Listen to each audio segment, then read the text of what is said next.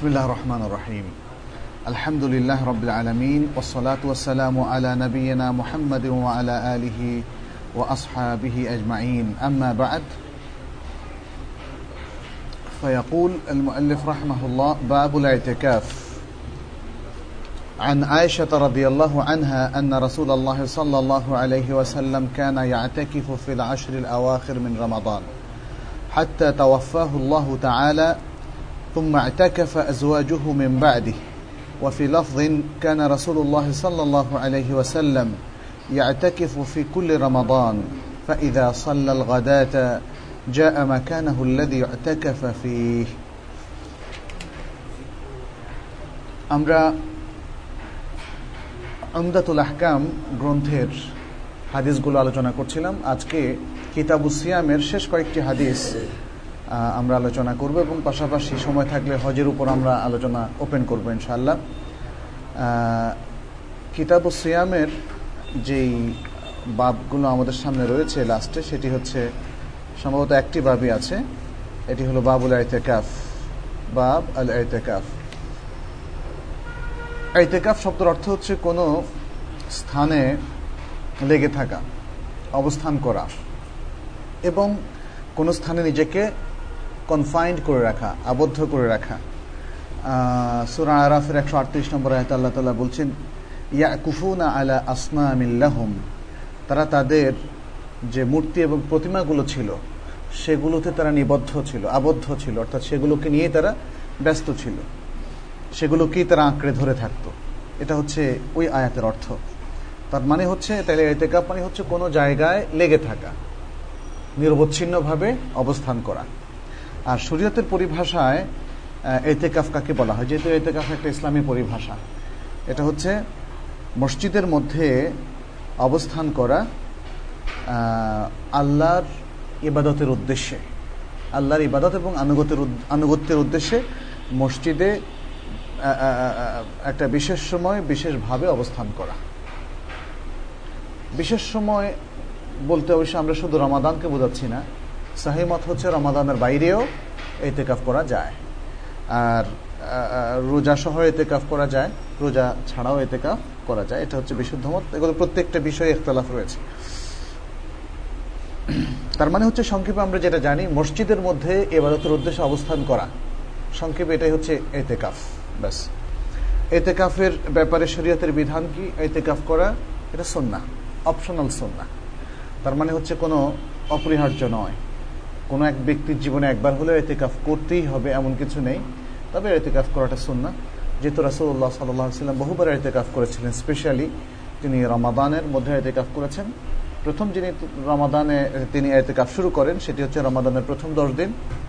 তারপরে তাকে বলা হলো, তুমি যা খুঁজছো সেটা সামনে। তখন তিনি রমাদানের মাঝখানের দশ দিন এতেকাফে বসলেন এবং একই বছর যখন তাকে ইনফর্ম করা হলো যে, তুমি যা খুঁজছো অর্থাৎ লাইলাতুল কদর, সেটি আরও সামনে। তখন তিনি শেষ দশ দিন এতেকাফ করলেন এবং তারপর থেকে তিনি স্টার্ট করলেন শেষ জীবনের শেষ পর্যন্ত তিনি রমাদানে, প্রত্যেক রমাদানের শেষ দশ দিন এতেকাফ করতেন। তবে যে বছর তিনি ইন্তেকাল করেন, সে বছর বিশ দিন এতেকাফ করেছিলেন। এই, এটা হচ্ছে এতেকাফ সম্পর্কিত সংক্ষিপ্ত কথা।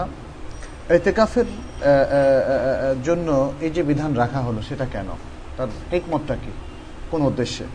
উদ্দেশ্যটা মূলত হচ্ছে আসলে আল্লাহর সাথে স্পেশাল সম্পর্ক স্থাপনের জন্য কিছু প্রশিক্ষণ প্রয়োজন। এতেকাফটা হচ্ছে এরকম একটা প্রশিক্ষণ। শুধু প্রশিক্ষণই না, এটা আসলে স্পেশাল সম্পর্ক স্থাপনের জন্য একটা ইন্টেন্সিভ ওয়ার্কশপ বলা যান এটা ইন্ডিভিজুয়াল ওয়ার্কশপ এটা সকলে মিলে নয় কালেকটিভ কিছু না। একজন ব্যক্তি একাও একটা মসজিদে এতে কাফে বসতে পারে। কিন্তু যে জিনিসটা আমরা দেখি, তিনি পরিবার থেকে বিচ্ছিন্ন, পৃথিবী থেকে বিচ্ছিন্ন, পৃথিবীর পেশাগত ব্যস্ততা থেকে বিচ্ছিন্ন, প্রয়োজন ছাড়া মসজিদের বাইরে যান না। সারাক্ষণ শুধু ইবাদতের মধ্যে নিজেকে নিয়োজিত রাখেন। সালাদ সৌম তারপরে তেলাওয়া দিক এবং ইসলামিক আলোচনা বা অধ্যয়ন, এগুলো হচ্ছে তার মেইন কাজ। গভীর রাতে তিনি কেমন লাইল করেন। তার মানে হচ্ছে, এসব কিছুতেই নিজেকে একটা বিশেষ প্রশিক্ষণের মধ্যে রাখেন যে কীভাবে আল্লামুখী জীবনযাপন করা যায়। নিজের চিন্তা চেতনাকে আল্লাহর স্মরণ এবং আল্লাহর ইবাদত দ্বারা একদম ব্যতিব্যস্ত রাখা যায়। এই এই বিষয়টাই আমরা এবাদতের এতেকাফের মূল মাকসাদ অথবা হেকমত হিসাবে উল্লেখ করতে পারি। মানে আর যে বিষয়গুলো উল্লেখ করা হয়েছে সেগুলো এর মধ্যে ইনক্লুডেড কোনো না কোনোভাবে। প্রথম যে হাদিসটি আমরা এই পরিচ্ছেদের পাঠ করেছি, তার অর্থ হল আয়সা থেকে হাদিস। আয়সা রাদি আল্লাহ তালা আনহা থেকে বর্ণিত তিনি বলছেন যে রাসুল্লাহ সাল আলহি ওয়াসাল্লাম রমাদানের শেষ দশ দিনে এতে কাফ করতেন এভাবে তিনি এতে কাফ করতে থাকেন, যে পর্যন্ত আল্লাহ তাকে উঠিয়ে নিয়েছেন, সে পর্যন্ত এভাবেই তার আমল ছিল। এরপরে তার মৃত্যুর পর তার স্ত্রীগণও এতেকাফ করেন। কোনো কোনো শব্দ এভাবে এসছে যে রাসুল্লাহ সাল্লাহ সাল্লাম প্রত্যেক রমাদানের মধ্যে এতেকাফ করতেন। যখন তিনি ফজরের সালাত আদায় করতেন, তখন তিনি তার এতেকাফের স্থানে আসতেন। এখন যেমন এতেকাফ যদি শেষ দশ দিন হয়, তিনি কোন সময় আসতেন? সেটা কি একুশ তারিখ ফজরে নাকি বিশ তারিখ? এটা স্পষ্ট করে হাদিসে আসেনি। তবে শেষ দশ দিন তিনি এতে কাফ করতেন দ্বারা বোঝা যাচ্ছে তিনি একবেলা আগেই চলে আসতেন। অর্থাৎ আমাদের দেশে যেমন সবাই সূর্যাস্তের আগে আগে ঢুকে যাতে পুরো দশ দিন অথবা নয় দিন, রমাদানের শেষ দশ দিন বা নয় দিন পায়। তো এখানে আমরা দেখতে পাচ্ছি যে রাসুল সাল্লাম ততটুকু দেরি করেননি, বরং ওই দিন ফজরের পর থেকে তিনি তার এতেকাফের স্থানে এসে যেতেন। এই, তো এই হাদিস থেকে বেশ কয়েকটা জিনিস আমরা দেখলাম বা আমরা মানে শিক্ষা পাচ্ছি। এক নম্বর হলো যে রাসুল সাল্লাহ সাল্লাম এতেকাফ করতেন, অতএব এতেকাফ একটা ইসলামী এতেকাফ একটা ইসলামে অনুমোদিত এবাদা রাসুল সাল্লাহ সাল্লাম রমাদানের শেষ দশ এতেকাফ করতেন। দ্বিতীয় বিষয়টা আমরা পেলাম। অতএব আমাদের জন্য রমাদানের শেষ দশ এতেকাফ করাটা রেকমেন্ডেড এবং অত্যন্ত ফজিলতের একটি কাজ। এরপরে রাসুল্লাহ সাল্লাহ সাল্লামের ইন্তেকালের পরে তার স্ত্রীরা এতেকাফ করতেন, যার দ্বারা আমরা বুঝলাম যে মেয়েদের জন্য এতেকাফ করা যায় মসজিদের মধ্যে। এই আর এতে কাফের অন্য একটা উদ্দেশ্য। যদিও এই হাদিসে আসেনি, কিন্তু অন্য হাদিসগুলো থেকে আমরা জানি। এতেকাফ রমাদানের শেষ দশ দিনে করার বিশেষ উদ্দেশ্য হচ্ছে লাইলাতুল কাদরকে অ্যাভেল করা। লাইলাতুল কাদরটা পাওয়া। যেহেতু লাইলাতুল কাদরকে অনুসন্ধান করার সবচেয়ে কমন হাদিসটা কি? শেষ দশ দিনে অনুসন্ধান করার যে নির্দেশ দেওয়া হচ্ছে। আর স্পেশাল যে নির্দেশগুলো আছে, সেগুলো কোনোটা শেষ বিজোড় দশ রাত্রি, অর্থাৎ দশ দিনের বিজোড় রাত্রিগুলো, অথবা শেষ সাত দিনের বিজোড় রাত্রিগুলো, অথবা উনত্রিশ, সাতাশ, পঁচিশ, এভাবে এসছে এবং কোনো কোনো রেওয়ায়তে সাতাশ তারিখের কথাও এসছে, সেটাও শুদ্ধ। কিন্তু একজন মুসলিম শুধু সাতাশ তারিখের রেওয়ায়তটা কি ধরবে আর বাকিগুলো বাতিল করে দিবে এমন না। এই জন্যে আমাদের রোলটা হচ্ছে, আমাদের মানে বক্তব্য হচ্ছে মানে বিচক্ষণতার সাথে এই লাইলাতুল কদর অনুসন্ধান করা, এবং সেটা হচ্ছে সবচেয়ে কমন হাদিসটিকেই বেইজ ধরে আমল করা। তার মানে হচ্ছে শেষ দশ দিনকে এক্সক্লুসিভলি ইবাদতের জন্য নির্ধারণ করা, যাতে আমরা লাইলাতুল কদর সন্দেহাতীতভাবে পেয়ে যেতে পারি। সব হাদিসের আলোকে এটা হচ্ছে সবচেয়ে বিচক্ষণ সিদ্ধান্ত। কিন্তু কেউ যদি চুজ করতে চায় অন্য হাদিসের আলোকে, সেটার অধিকার তার থাকবে। কিন্তু এই সিউরিটি সন্দেহাতীতভাবে থাকবে না যে তিনি লাইলাতুল কাদার পেয়ে যেতে পারেন। কারণ হয়তোবা সেটা শুরুতে এসছে। যেমন বোখারের যে রেওয়ায়টা আছে, তাতে রাসুল সাল্লাহ সাল্লাম যেবার লাইলাতুল কাদর তাকে জানানো হতো তিনি ভুলে গিয়েছেন এবং তিনি কিছু আলামতের কথা উল্লেখ করেছেন যে সে রাত্রে বৃষ্টি হবে এবং ভোরে দেখা যাবে কপালে পানি এবং কাদা লেগে আছে। দেখা গেল যে সেই রাত্রির, যে রাত্রিতে রাসুল সাল্লাহ সাল্লামের নাকে এবং কপালে কাদা লেগে আছে বৃষ্টির পানি সহ সেটি হচ্ছে একুশে রামাদান। বোখারি রেওয়ায়তে স্পষ্ট করে এসছে, যদিও অন্য আরেকটি রেওয়ায়তে সেম হারিসের ব্যাপারে এসছে সেটা তেইশে রমাদান। এবং হতে পারে সেকেন্ড রেওয়ায়তটা হয়তো অন্য পরবর্তী রমাদান। তাহলে কোনো রমাদানে একুশ তারিখে লাইলাতুল কাদার ছিল, কোনো রমাদানে তেইশ তারিখে ছিল, সেটা একদম বোখারির স্পষ্ট সহি হাদিসের মধ্যেই আছে। আর সাতাশ তারিখের রেওয়ায়টাও শুদ্ধ, সেটা কোনো কোনো বছর হতেই পারে। সাতাশ তারিখ লাইলাতুল কাদর হতে পারে, এটা আমরা অস্বীকার করছি না। কিন্তু প্রতি বছর শুধু সাতাশ তারিখের মধ্যে ফিক্স হাদিস কিন্তু সে কথা বলছে না। বরং হাদিস বলছে লাইলাতুল কাদর মানে তার বক্তব্য থেকে যেটা আমরা ডিরাইভ করতে পারি সেটা হচ্ছে লাইলাতুল কাদর মুভ করতে পারে। সাতাশ তারিখ, উনত্রিশ তারিখ, পঁচিশ তারিখ, তেইশ তারিখ, একুশ তারিখ ইভেন সেটা রাত্রিগুলোতেও কখনো কখনো মুভ করতে পারে। বেশি সম্ভাবনা হচ্ছে বিজয় রাত্রিগুলোতে। বেশি সম্ভাবনার মানে উদাহরণটা আমরা এইভাবে দিতে পারি, যদি দশ বছর লাইলাতুল কদর দশটা রমাদানে আমরা চিহ্নিত করি, তাহলে হয়তো দেখা যাবে আট বা সাতবারই হচ্ছে বিজয় রাত্রিতে দুই, একবার বা তিনবার হচ্ছে জয়রাত্রিতে। এটা হচ্ছে আমাদের একদম মানে সম্ভাবনার আলোকে একটা কথা, উদাহরণ দিয়ে বলা। এটা কিন্তু কোনো মানে ফাইনাল এবং মানে এক্সক্লুসিভ কোনো ক্যালকুলেশন না যে হ্যাঁ দশ বছরের মধ্যে এই রেশিওতে হবে। এরকম কোনো রেশিও হাদিসে স্পষ্টভাবে আসেনি বা আলেমরাও বলেননি। কিন্তু আমরা যেটা বুঝতে পেরেছি, আলেমদের বক্তব্য থেকে হাদিসের আলোকে সেটা হচ্ছে সবচেয়ে বেশি সম্ভাবনা যেহেতু বিজয় রাত্রিগুলোতে, তাহলে সেখানে রেশিও একটু বেশি থাকবেই আচ্ছা।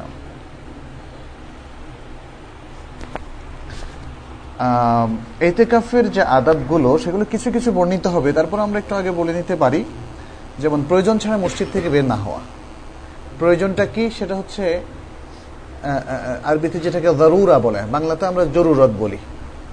অর্থাৎ যেমন টয়লেটের প্রয়োজনে যেতে পারে, খাবারের প্রয়োজনে যেতে পারে, যদি খাবারটা মসজিদ পর্যন্ত পৌঁছে দেওয়ার কোনো লোক না থাকে।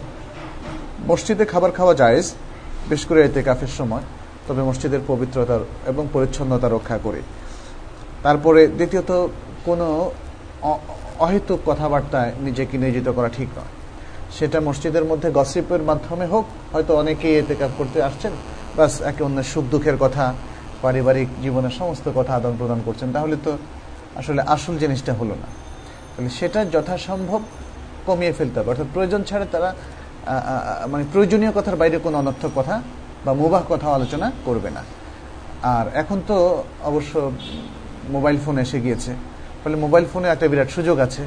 যে কারোর সাথে কথা না বললে মোবাইল ফোনে কথা বলা যায়, পরিবারের সাথে বা পরিচিতদের সাথে। সেটাও অ্যাভয়েড করতে হবে। আরেকটা জিনিস, এতে কাফকারীদের খেয়াল রাখতে হবে মোবাইল ফোনের রিংটোন রিংটোনটা আসলে মানে শরীয়তে জায়েজ এমন রিংটোনটা এটা সবসময় আমাদের ফলো করতে হবে। ওই রিংটোনগুলো বাজানো যাবে না, যেটা শরীয়তে নিষিদ্ধ, যেটা শোনাটা শরীয়তে নিষিদ্ধ। প্রথম কথা হচ্ছে এটা। এটা স্পেশালি এতে কাপের মধ্যে আরও বেশি খেয়াল রাখতে হবে।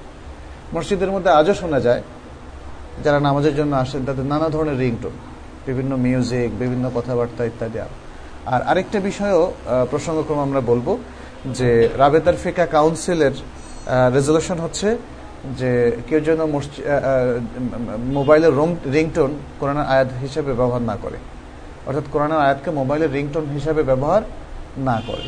কারণ যে মুহূর্তে আপনি রিসিভ করবেন, এটা তো এখন রিংটোন দুটোই হয়। একটা হচ্ছে যখন যিনি যিনি করেন মানে অর্থাৎ যার কাছে করা হয় তিনি শোনেন।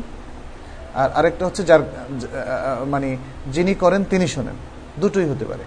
আপনি এক জায়গায় টেলিফোন করছেন, তখন রিং বদলে মানে বিপ বদলে দেখবেন যে হয়তো গান বা কিছু একটা বাজতেছে বা কোরআনের তেলাওয়াত, এসব। আর আরেকটা হচ্ছে রিংটোন হিসাবে পাচ্ছে। দুটোই আয়াতটা আমাদের অ্যাভয়েড করা উচিত। হারামটা তো অ্যাভয়েড করতেই হবে, কোনো অপশন নাই। আর যেটা আয়াত, সেটা অ্যাভয়েড করতে হবে যখন আপনি রিসিভ করছেন আপনি তো আয়াতের শেষ পর্যন্ত শুনে রিসিভ করছেন না। মাঝখানে যদি কেটে দেন, তাহলে আয়াতটা অর্থ, লা তাকরাবুসালা যদি এই পর্যন্ত শোনার পরে যদি কেউ রিসিভ করেন, অথবা তাহলে তো মানে তোমরা নামাজ পড়ো না, এটা মানে একটা, যেটা বলাটা মানে এতটুক পরিমাণ বলে যদি কেউ কোরআনের দলিল পেশ করে, সে যেমন ভুল করল, আপনার শোনাটাও তেমন ভুল হলো। তো সুতরাং এই বিষয়গুলো যাতে না হয় জন্য কোরআনের সাথে আদব রক্ষার্থে কোরআনের রিংটোনটাও আমাদের অ্যাভয়েড করা উচিত। এতে গাফের মধ্যে এই বিষয়গুলো আমরা খেয়াল রাখবো ইনশাআল্লাহ এরপর হাদিস আন আয়েশা রাদিয়াল্লাহু আনহা আন্নাহা কানাত ترجل النبي صلى الله عليه وسلم وهي حائض وهو معتكف في المسجد وهي في حجرتها يناولها رأسه وفي رواية كان لا يدخل البيت إلا لحاجة الإنسان وفي رواية أن عائشة قالت إني كنت لأدخل البيت للحاجة والمريض فيه ফামা আসআলু আনহু ইল্লা ওয়া আনা মাররা। আচ্ছা এই হাদিসের অর্থ হচ্ছে আয়েশা আল্লাহ তালা আনহা থেকে বর্ণিত তিনি বলছেন যে তিনি নবী সাল্লাল্লাহু আলাইহি ওয়াসাল্লামের চুল আঁচড়ে দিতেন, অথচ তিনি হাইজ অবস্থায় ছিলেন। আর নবী করিম সাল্লাল্লাহু আলাইহিসাল্লাম মসজিদের মধ্যে এই টেকআফ করা অবস্থায় ছিলেন। মানে বেশ একটা রোমান্টিক বিষয়, না? তার মানে হচ্ছে এই রোমান্সটা এটা জায়েজ। স্ত্রী অন্যদিকে ঘরটা মসজিদের সাথে অ্যাডজাস্টেন্ট একদম কাছে। আর আরেকটা বিষয়, এখানে অনেকগুলো হুকুম আসলে আমরা জানতে পারি। হায়জ অবস্থায় জাহিলি লোকেরা মেয়েদেরকে বিচ্ছিন্ন করে রাখত। মানে অ্যাজিফ তারা যেন একটা উচ্ছিষ্ট জিনিস অথবা নিকৃষ্ট অপবিত্র জিনিস, তাদের হাতে রান্নাও তারা খেত না। তাদের জন্য একটা আলাদা ঘর তৈরি করতো তারা। আতুর ঘর যেটাকে বলা হয়, এই টাইপের একটা ঘর, ওই সময়টা তারা সেখানে থাকতো। তারপরে আবার যখন তারা পবিত্র হতো, তখন আবার তাদের সমর্যাদায় নিজের ঘরে তারা প্রত্যাবর্তন করতে পারতো। ইসলাম সেটাকে নিষেধ করেছে। তো সেটা এত সুন্দর যে ইভেন এতেকাফের মধ্যে যেখানে একটা ইন্টেন্সিভ একটা অবস্থায় থাকে, ইবাদতের অবস্থায় থাকে স্বয়ং নবী সাল্লা সাল্লাম তাকেও তার স্ত্রী হাইজ অবস্থায় দেখাশোনা করার এবং পরিচর্যা করার সুযোগ লাভ করেছিলেন। এটা এখানে আমরা দেখি। তাহলে হাইজের কারণে মহিলারা অপবিত্র হয় সত্য, সে কারণে সার এই কিছু বিধান তার সাথে সংশ্লিষ্ট হয়, সে মসজিদে ঢুকতে পারে না, এবং সে নামাজ পড়তে পারবে না, রোজা রাখতে পারবে না, নামাজটা পরে কাজা করতে হবে না, কিন্তু রোজা কাজা করতে হবে, ইত্যাদি বিধানগুলো আছে। কিন্তু তার মানে এই নয় যে তাকে স্পর্শ করা যাবে না, তাকে অস্পৃশ্য করে ঘরের বাইর করে দিতে হবে, তার রান্না খাওয়া যাবে না, তার সাথে কথা বলা যাবে না, ইত্যাদি, এই সমস্ত আসলে বিষয়গুলো শুদ্ধ নয়। এটা একটা বিষয়। দ্বিতীয় হচ্ছে, এতেকাফ অবস্থায় রাসুল সাল্লাহ সাল্লাম মসজিদেই ছিলেন। ঘর যেহেতু তার মসজিদের সাথে একই দরজা ছিল, ফলে তিনি মাথাটা বের করে দিতেন। আর এই ধরনের কিছু খেদমতের প্রয়োজন আসলে হয়। হয়তো মাথা একটু পরিষ্কার করার জন্য আচরণত মাথা পরিষ্কারের জন্য প্রয়োজন। তারপরে আচরলে সে মাথার চুলকানিটাও আর থাকে না, ভালো লাগে ইত্যাদি। এ বিষয়গুলো সেখানে আছে। আর যেহেতু স্ত্রী, তিনি পরিচর্যা করতেই পারেন। আয়সার আদি তখন ওহিয়াফি হুজরাতিহা। তিনি ছিলেন তার নিজের হুজরাখানায়, অর্থাৎ নিজের ঘরে। হুজরা মানে কামরা আসলে। আমরা তো হুজরা খানা বলে অবশ্য অন্য আরেকটা ভাব নিয়ে এসছি না? হুজরা খানা বলতে বিশেষ পীর সাহেবদের বিশেষ মানে অবস্থানের জায়গা বোঝানো হয়। কিন্তু যাই হোক, হুজরা বলতে কামরা বা রুম। তিনি তার রুমে থেকেই এই কাজটি করতেন আর রাসুল সাল্লাহ সাল্লাম তার মাথাটা একটু এভাবে আগিয়ে দিতেন। এই কোনো কোনো রেওয়ায়তে এসছে যে রাসুল সাল্লাহ সাল্লাম এতেকাফ অবস্থায় মানুষের যে স্বাভাবিক প্রাকৃতিক প্রয়োজন থাকে, সেই প্রয়োজন ছাড়া ঘরে প্রবেশ করতেন না। এই প্রয়োজনটা হচ্ছে হাজা। এটা আরবিতে হাজা বলতে টয়লেটের প্রয়োজনটাকে বোঝানো হয়? বিশেষ করে এই সমস্ত ক্ষেত্রে। আর আরেকটা বর্ণনা এসছে যে আয়সা রাদি আল্লাহ তালা আনহা বলেছিলেন যে, আমি ঘরে প্রবেশ করতাম বিশেষ প্রয়োজনে এবং ঘরের মধ্যে তখন অসুস্থ ব্যক্তিরাও ছিল। আমি সেই মারিদ সম্পর্কে জিজ্ঞেস করতাম যখন আমি সেই ঘর দিয়ে অতিক্রম করতাম। এটা অবশ্য একটি ভিন্ন প্রসঙ্গ সেটা আমরা একটু পরে বলছি। তাহলে এখানে আরেকটা বিধান আমরা জানলাম যে ঘরে এ এতেকাফকারী প্রয়োজন ছাড়া যাবে না।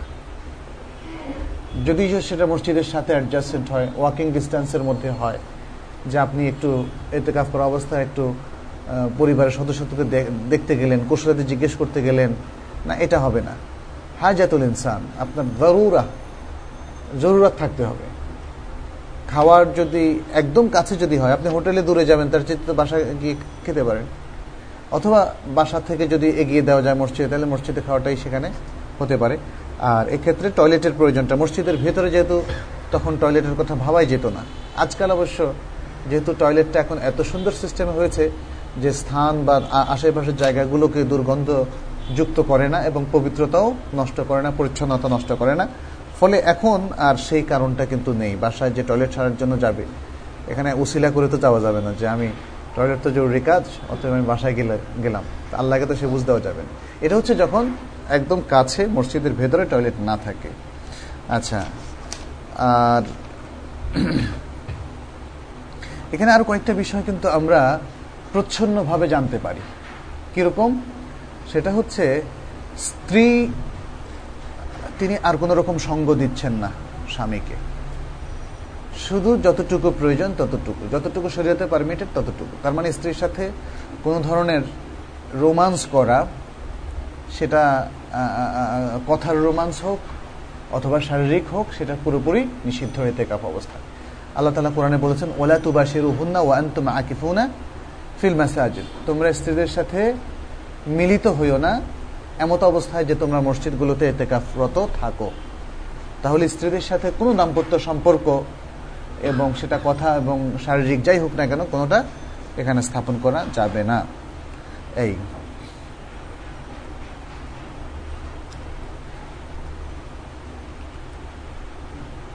আচ্ছা তাহলে এই হাদিস থেকে আমরা যেগুলো জানলাম, সেগুলো আরেকবার একটু বলছি। এক, এতেকাফ করলে চুল আছড়ানো, গোসল করা কিংবা স্বাভাবিক অন্যান্য কাজগুলো করা নিষিদ্ধ নয়। এগুলো করা যেতে পারে। দ্বিতীয় হচ্ছে, এতেকাফরত অবস্থায় অথবা এর বাইরে স্ত্রীর সাথে যদি কোনো শারীরিক স্পর্শ হয়ে যায় হ্যাঁ তাহলে সেটা নিষিদ্ধ নয়। শারীরিক স্পর্শটা একটা, যেটাকে আমরা দাম্পত্য সম্পর্ক বলি, সে কারণে নিষিদ্ধ। কিন্তু এমনি যেমন চিরুনি করার জন্য বা শরীরটাকে একটু পরিষ্কার করে দেওয়ার জন্য, হাতটা ধুয়ে দেওয়ার জন্য যদি স্ত্রী স্পর্শ করে, তাহলে সেটা বৈধ হবে। এই তেকাফ মসজিদ ছাড়ার কোথাও হবে না। যদি ঘরে হতো, তাহলে রাসুল সাল্লাহ সাল্লাম কখনো কখনো ঘরেও এতেকাফ করতেন, সেটা সুবিধা হতো আরও। স্ত্রীর জন্য সুবিধা হতো, তারও সুবিধা হতো। চার নম্বর হলো এতেকাফকারী ব্যক্তি মসজিদ থেকে কোনো জরুরি প্রয়োজন ছাড়া বের হবে না। পাঁচ নম্বর হলো মসজিদ থেকে যদি কেউ হয়তো হাতটা একটু মানে ধুয়ে দেওয়ার জন্য বা টিপে দেওয়ার জন্য অগ্রসর করে দিল অথবা মাথা দিল, তাতে কিন্তু তার পুরো শরীর বের করেছে, এই বিধানটা প্রযোজ্য হবে না। তার মানে শরীরের কোনো একটা অঙ্গ মসজিদ থেকে যদি, যেমন জানালা দিয়ে কেউ হঠাৎ করে তাকালো একটু নিচে, কি হচ্ছে দেখার জন্য? তাহলে এটাকে বলা যাবে না যে সে মসজিদ থেকে বের হয়ে গিয়েছে। এ হাদিস থেকে সেটাও আমরা পেলাম, কারণ রাসুল সাল্লাহ সাল্লাম মাথা আছড়ানোর জন্য মাথাটা বের করে দিয়েছিলেন। ছয় নম্বর হলো যে হাইজ, হাইজরতা অথবা নেফাসরতা যারা থাকবেন, এই কারণে তাদের যে একটা অবস্থা হবে, সে অবস্থায় তারা মসজিদে প্রবেশ করবেন না। কারোর যদি হাইজ এসে যায়, তাহলে যিনি, তিনি যেমন হারাম শরীফে অবস্থানকালে তফ করতে পারবেন না, আগে সাই করতে পারতেন। যখন সারির জায়গাটা মসজিদের বাইরে ছিল। কিন্তু এখন সেটা মসজিদ হারামের ভিতরে ঢুকে গিয়েছে। অতএব এখন তারা সারিও করতে পারবেন না, কারণ এখন মাস আ সাইর জায়গাটা পার্ট অব দ্য মসজিদ হারাম। ফলে যেহেতু হাইজরতা মহিলাদের জন্য মসজিদে ঢুকা নিষেধ, এই জন্য তারা সারিও করতে পারবেন না। যদিও সারির জন্য এভাবে শারীরিক পবিত্রতা অজুর মাধ্যমে বা তহরাতের মাধ্যমে জরুরি নয়। আর সাত নম্বর হলো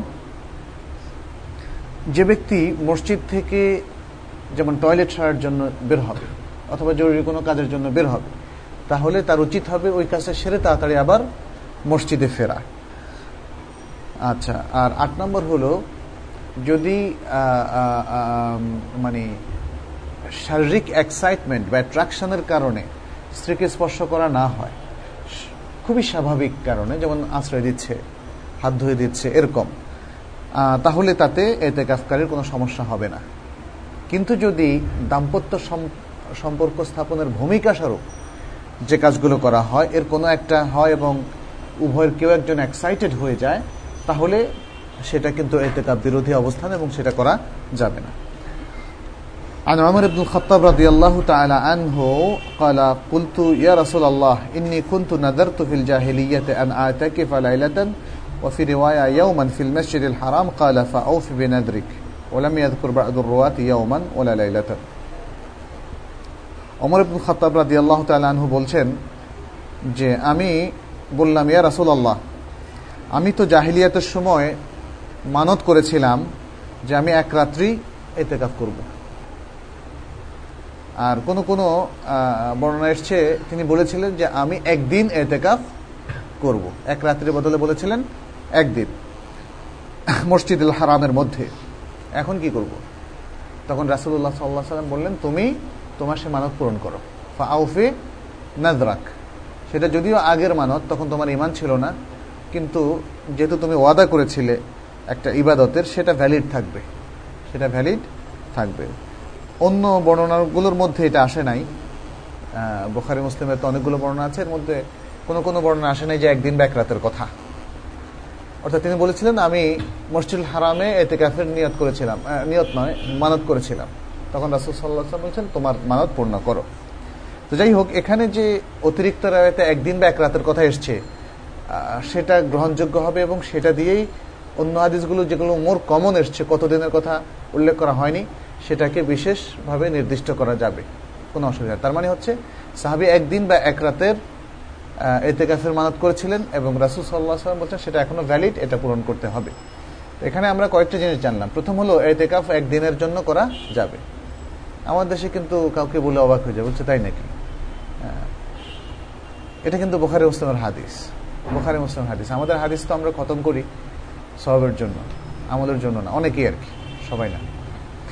তো এটা একটা বিষয় যে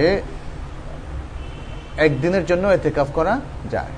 কেউ যদি মানত করে, তাহলে তার মানতটা পূরণ করতে হবে। যেহেতু কোরআনের সুরাহাজের মধ্যে স্পষ্ট করে বলা হচ্ছে, ওলিয়াত ওলিয়াফু নজুর আহম ওলিয়াফু নজুর আহম তারা যেন তাদের মানত পূর্ণ করে। তাহলে মানত পূর্ণ করাটা ওয়াজিব। যদিও মানত করাটা প্রাথমিকভাবে প্রাইমারিলি যেমন আপনি এখন চাচ্ছেন যে আপনার যদি একটা বিশেষ কাজ অর্জিত হয়, অথবা আল্লাহ আপনাকে তৌফিক দেন, তাহলে আপনি দুদিন রোজা রাখবেন। এটা হচ্ছে মানত। প্রাথমিকভাবে মানত করাটা মাকরু হ্যাঁ অনেকে ভাবে যে, বলেন কি, একটা ভালো কাজ করতে চাচ্ছি, তাও মাকরু হ্যাঁ? আসলে মাকরু এই জন্য যে, এই মানতের মাধ্যমে আল্লাহ তালা বকিলের কাছ থেকে কিছু কাজ বের করেন। বকিল আল্লাহর উপর শর্ত আরোপ করছে সে। যদি তুমি আমাকে এই সাফল্যটা দাও, তাহলে করব, নইলে কিন্তু করব না। কথাটা তো এটাই। ওই নইলে কিন্তু করব না, এটা তো আমরা বলি না, আর আমাদের মনেও থাকে না। আমরা ভাবি তো মানত করতেছে, ভালো কাজ। সবের কাজ, এটা আবার আপনারা মাকরু বলছেন কেন? এই কারণে মাকরু। কারণ আসলে উচিত ছিল একজন বান্দা, আল্লাহ তো আমাদেরকে এত নিয়ামত দিয়েছে যে আমরা আল্লাহর কাছে কিছু চাই, তাহলে আমরা শর্ত কেন করব? করেই ফেলি না। সদাকা করতে চান, করেন। ওয়াকফ করতে চান, করেন। দান করতে চান, দান করেন। দুটো রোজা রাখতে চান, এখনই রাখেন না। রেখে আল্লাহর কাছে দোয়া করেন। এই জন্য সেটা হচ্ছে উত্তম যে মানত না করে, শর্ত না করে এমনি আমল করে ফেলাটা হচ্ছে সবচেয়ে উত্তম এবং ইমানদারের, শক্তিশালী ইমানের আলামত। আর যদি কেউ মানত করে ফেলেন তারপরেও, তাহলে কিন্তু শর্ত যখন পূরণ হবে, তখন মানত পূরণ করা জরুরি হবে।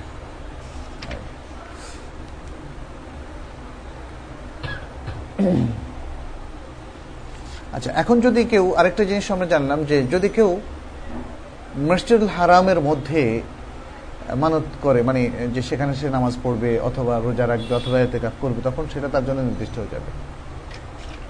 তখন সেটা তার জন্য নির্দিষ্ট হয়ে যাবে। আর যদি মসজিদুল হারাম ছাড়া অন্য কোনো মসজিদে, যেমন বলল যে ঢাকার তারা মসজিদে উনি সিয়াম পালন এতে কাজ করবেন, তাহলে যে কোনো মসজিদে করলে হয়ে যায় পৃথিবীর যে কোনো মসজিদে স্পষ্ট করে যদি আপনি আনাদ করেন, তাহলে অন্য যে কোনো মসজিদে করলেও হবে। মসজিদুল হারাম, এর মধ্যে যদি আপনারা কেউ ইয়ে করেন, তাহলে সেটা নির্ধারিত হয়ে যাবে। অবশ্যই এটা সামর্থ্যের সাথে জড়িত। এই জন্য সামর্থ্যের সাথে জড়িত নয়, এমন কিছু মানত না করাই উচিত। তখন ওয়াজিবের কিছু অংশ বাদ থেকে যায়। সেটা আল্লাহর কাছে যেহেতু সামর্থ্য নাই লাইকুল্লাহুল্লাহ নাফসানিল্লাহ ও সাহা আল্লাহর কাছে তবে ইস্তেকফার করলে সেটা মাফ হয়ে যাবে ইনশাল্লাহ এরপর হাদিস আন সফিয়া বিনতে হুয়াই রাদিয়াল্লাহু আনহা قالت كان رسول الله صلى الله عليه وسلم معتكفا في المسجد فأتيته أزوره ليلا فحدثته ثم قمت لأنقلب فقام معي ليقلبني وكان مسكنها في دار أسامة بن زيد فمر رجلان من الأنصار فلما رأيا رسول الله صلى الله عليه وسلم أسرع في المشي فقال صلى الله عليه وسلم على رسلكما إنها صفية بنت هوي فقال سبحان الله يا رسول الله فقال إن الشيطان يجري من ابن آدم مجرى الدم وإني خفت أن يقذف في قلوبكما شرا أو قال شيئا সাফিয়া বিনতে হুয়াই রাদি আল্লাহ তালা আনহা থেকে বর্ণিত এই হাদিস তিনি বলছেন যে রাসুল্লাহ সাল্লাম একবার মসজিদে এই তেকাফ করা অবস্থায় ছিলেন তারপরে আমি রাতে তার সাথে তাকে জেয়ারত করতে আসলাম ভিজিট করতে আসলাম তার মানে হচ্ছে তিনি হাইজ অবস্থায় ছিলেন না। ফলে তিনি মসজিদে ঢুকে গিয়েছেন। মসজিদে ঢুকে গিয়েছেন, যেটা আয়সা রাদি আল্লাহ তালু ঢুকেননি। তিনি যদি ওই অবস্থায় না থাকতেন, তাহলে তিনিও ঢুকে রাসুল সাল্লাহ সাল্লামের পরিচর্যা করতে পারতেন। এরপরে তিনি বললেন যে, আমি তাকে দেখতে আসলাম এবং তার সাথে কথা বললাম। তারপরে উঠে দাঁড়ালাম চলে যাওয়ার জন্য। রাসুল সাল্লাহ সাল্লাম ও আমার সাথে দাঁড়ালেন এবং তিনি আমাকে মানে এগিয়ে দেওয়ার জন্য। তখন সফিয়ার ঘর ছিল উসামা বিন জাইদের ঘরেই তিনি অবস্থান করতেন। উসামা বিন জাইদের ঘরেই। এরপরে মানে ইত্যবসরে দেখা গেল যে দুজন লোক ওই স্থান দিয়ে অতিক্রম করছিল। যখন রসুল্লাহ সাল্লাম তাদের তাদের দুজন যখন রসুল্লাহ সাল্লাহ সাল্লামকে দেখল, তাড়াতাড়ি করে হাঁটা শুরু করল। তার মানে মানে একটু ভাব দেখাল যে আমরা দেখি নাই। হ্যাঁ? আমরা দেখি নাই। তখন রাসুল সাল্লাহ সাল্লাম বললেন, একটু থামো একটু থামো। এ হচ্ছে সফিয়া বিনতে হুয়াই, অর্থাৎ আমার স্ত্রী। তিনি তাদেরকে থামিয়ে বলে দিলেন, এ হলো সফিয়া বিনতে হুয়াই। তখন তারা দুজন বললেন সুবাহ আল্লাহ ইয়ারসল্লাহ মানে সুবাহ আল্লাহ তো একটু আশ্চর্য হলেই বলে মানুষ, তাই না? সে দুজন সাহাবিও তাই বললেন। অতএব এই বলাটা আমরা যখন কোনো কিছুতে আশ্চর্য হয়ে সুবাহান আল্লাহ বলি সুবাহান আল্লাহ মানে তো পবিত্র মহান আল্লাহ আল্লাহর বড়ত্ব প্রকাশ করা, পবিত্রতা প্রকাশ করা। তো সেটা বলাটা অসঙ্গত নয়, ঠিক আছে। কিন্তু এখানে তারা বললেন যে ইয়ারসল্লাহ আমাদেরকে কেন বলছেন? আমরা তো আপনাকে সন্দেহ করছি না। আমরা আপনাকে সন্দেহ করছি না। তখন রাসুল্লাহ সাল্লাহ সাল্লাম বললেন যে, শয়তান বনিয়াদমের রগে রগে হাঁটে। হ্যাঁ আমার আশঙ্কা হয়েছে যে তোমাদের দুজনের অন্তরে সে কোনো মন্দ ধারণা ঢুকিয়ে দেবে। এটা ঢুকিয়ে দেয়, এটা প্রমাণ। মানে যে লোকটাকে আপনি এত বছর ধরে চেনেন, যিনি হয়তো স্থানীয় একজন ভালো ব্যক্তি, আবেদ, আলেম, যাকে হয়তো সবাই সম্মান করে, দেখবেন আপনি যদি তাকে ত্রিশ বছর ধরেও চেনেন এবং ত্রিশ বছর একটা লোক এসে যদি আপনাকে বলে যে, ভাই, শুনছেন? উনি তো একটা খারাপ কাম করে বসছে কোন ইন্নালিল্লা আপনি বলে ফেলবেন, শুরুতে বলে ফেলবেন মানে বিশ্বাস করে বলে ফেলবেন ইন্নালিল্লা আপনার কিন্তু স্বাভাবিক রিয়াকশন ছিল, নোয়া। আমি বিশ্বাস করি না। ইন্নালিল্লা তো পরে বলবেন। আপনি ইন্নালিল্লা বলবেন, এই জন্যে, বা আরও একটা যে কোনো কিছু মুখে আসলে হাওলা কুয়েতিল্লা ইত্যাদি। এগুলো বলবেন কারণ আপনি বিশ্বাস করে ফেলেছেন। আহ ইনাকে আমি ত্রিশ বছর ধরে চিনি, এর মধ্যে খারাপ কামটা, কাজটা করে বসলেন। এটা হচ্ছে শয়তান আমাদেরকে বিভ্রান্ত করে, এটা হচ্ছে তার প্রমাণ। এই রাসুল সাল্লাহ সাল্লামের হাদিস মানে আমাদের বিশ্বাস ত্রিশ বছরের, বিশ বছরের, পনেরো বছরের, পাঁচ বছরের বিশ্বাস মুহূর্তে ভেঙে খান খান করে দেয় কে? শয়তান। অথচ আমরা ইন্টালেক্ট দিয়ে তখন চিন্তা করি না। এটাও ভাবি না যে একটা কথা তো এভাবে শোনাটাই জায়জ নাই আর যদি আপনার এটাকে বিশ্বাস করার জন্য প্রয়োজন বোধ করেন, তাহলে আপনার উপর ওয়াজিব হচ্ছে সেটাকে তাহকিক করা। তাহকিক করা। অর্থাৎ এটাকে তাবাইয়ুন করা, গবেষণা করা এবং জেনে বুঝে প্রমাণ সাপেক্ষে প্রমাণিত হওয়ার পরে তারপর আপনি জানলেন যে হ্যাঁ যা আপনি শুনেছেন সেটা শুদ্ধ। তখন আপনি বিশ্বাস করতে আর কোনো বাধা নাই এবং সেই কাজের কারণে সেই লোকের প্রতি যদি আপনার কোনো ঘৃণা আসে, কাজের স্ট্যান্ডার্ড অনুযায়ী তাহলে সেটা আপনার জন্য ভ্যালিড আদারওয়াইজ ভ্যালিড না। তবে বিচক্ষণ ব্যক্তি, মোমেন, যখন দেখবে যে যেমন সে তার স্ত্রীর সাথে হাঁটছে, কিন্তু একদল দুষ্ট লোক বলল যে, দেখেন, তার সাথে মহিলা লোক দেখতেছে, তার সাথে হাঁটতেছে। এভাবে যখন প্রচার করবে মানুষ মনে করবে, মহিলা তো তার স্ত্রী না। অথচ তার স্ত্রী তো মহিলা ছাড়ার কেউ না। এটার মানুষ ভাববে না। তখন ওই যে এক, দুই কান কথা কান কথা হতে হতে হতে বলবে যে, উনি মহিলাদের সাথে হাঁটে। এই যে ব্যাপারগুলো। আপনি যদি দেখেন যে আপনার ব্যাপারে এরকম একটা রটনা হচ্ছে, তখন আপনার বিচক্ষণতা হবে, আপনি জানিয়ে দেবেন যে সে আমার স্ত্রী। আপনি চোখ দিয়ে তাকালে বুঝবেন যে ওই চোখে সন্দেহ নাকি বিশ্বাস, আস্থা নাকি অনাস্থা। রাসুল সাল্লাহ সাল্লাম তাদের যে মুভমেন্টটা, এই মুভমেন্টের মধ্যে একটু অস্বাভাবিকতা লক্ষ্য করেছিলেন এবং যে কারণে রাবি বলছেন ওয়াসরা আয়াতিল মাসি তো দ্রুত হাঁটা শুরু করলেন। মানে ভাবখানা এই যে আমরা দেখি নাই যেটা বললাম মানে অর্থাৎ যাতে একটা সন্দেহের ভাব তো এসে যায়। এবং সেটা রাসুল সাল্লাহ সাল্লাম আঁচ করতে পারেন। এগুলো আসলে মানুষ ইনস্টিংটিভলি আঁচ করতে পারে। এগুলোর জন্য কোনো গবেষণা লাগে না। আমি একটা কথা বললাম আপনাদের চোখে, দেখে আমি বলতে পারব যে আপনারা সেখানে বিশ্বাস করেছেন কি করেননি। তাই না? এই বিষয়গুলো। তো সেক্ষেত্রে আমাদের জন্য অনেকগুলো এখানে জানার বিষয় আছে যেগুলো আমরা এখন কিছুটা আলোচনা করলাম। যে যদি সন্দেহের কিছু থেকে থাকে, তাহলে বলে দেওয়া ভালো।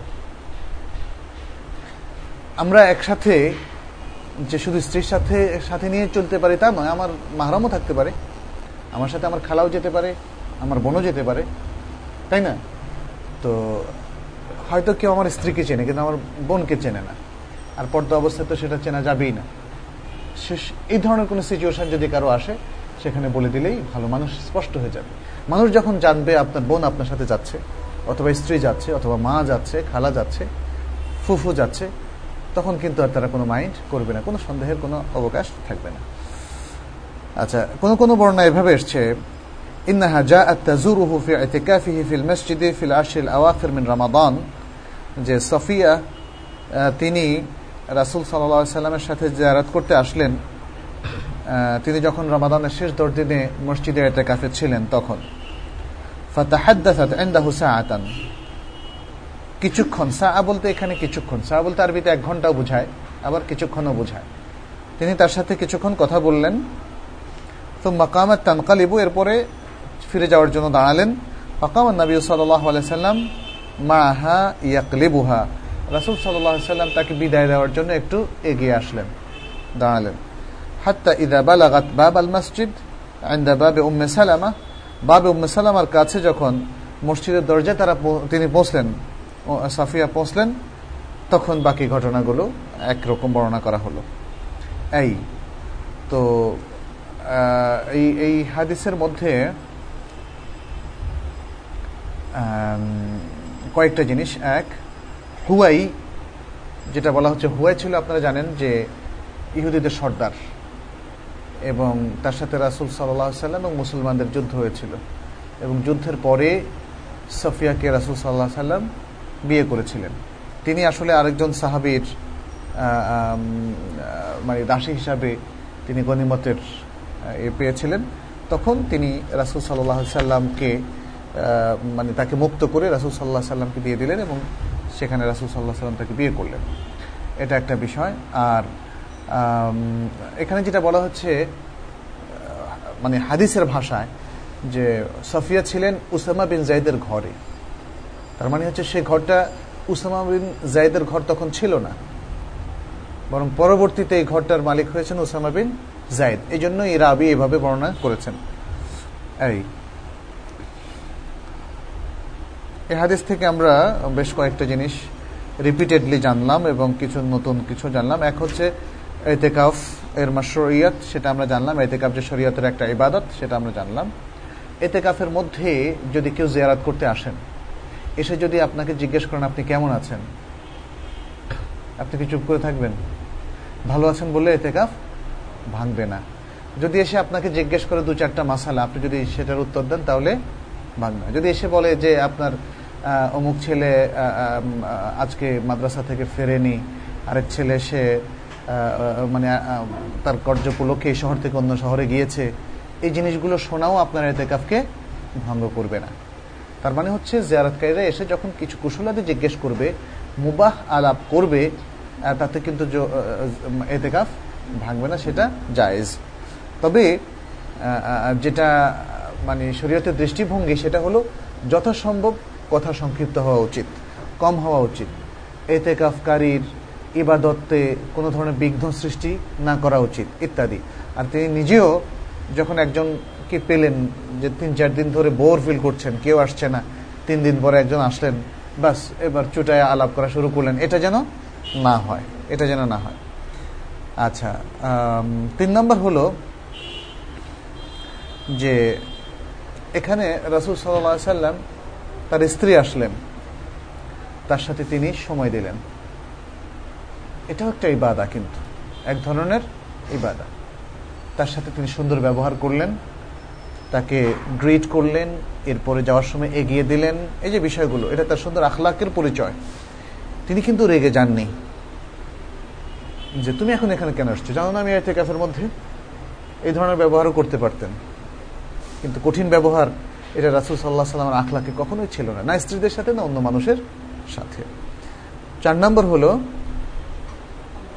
যে মানুষের উপর ওয়াজিব হচ্ছে বা আমরা বলতে পারি মানে নিদেন পক্ষে সঙ্গত হচ্ছে, সে তার উপর যে সমস্ত তোহমত আরোপিত হতে পারে, সেটা রিমুভ করার ব্যবস্থা করবে।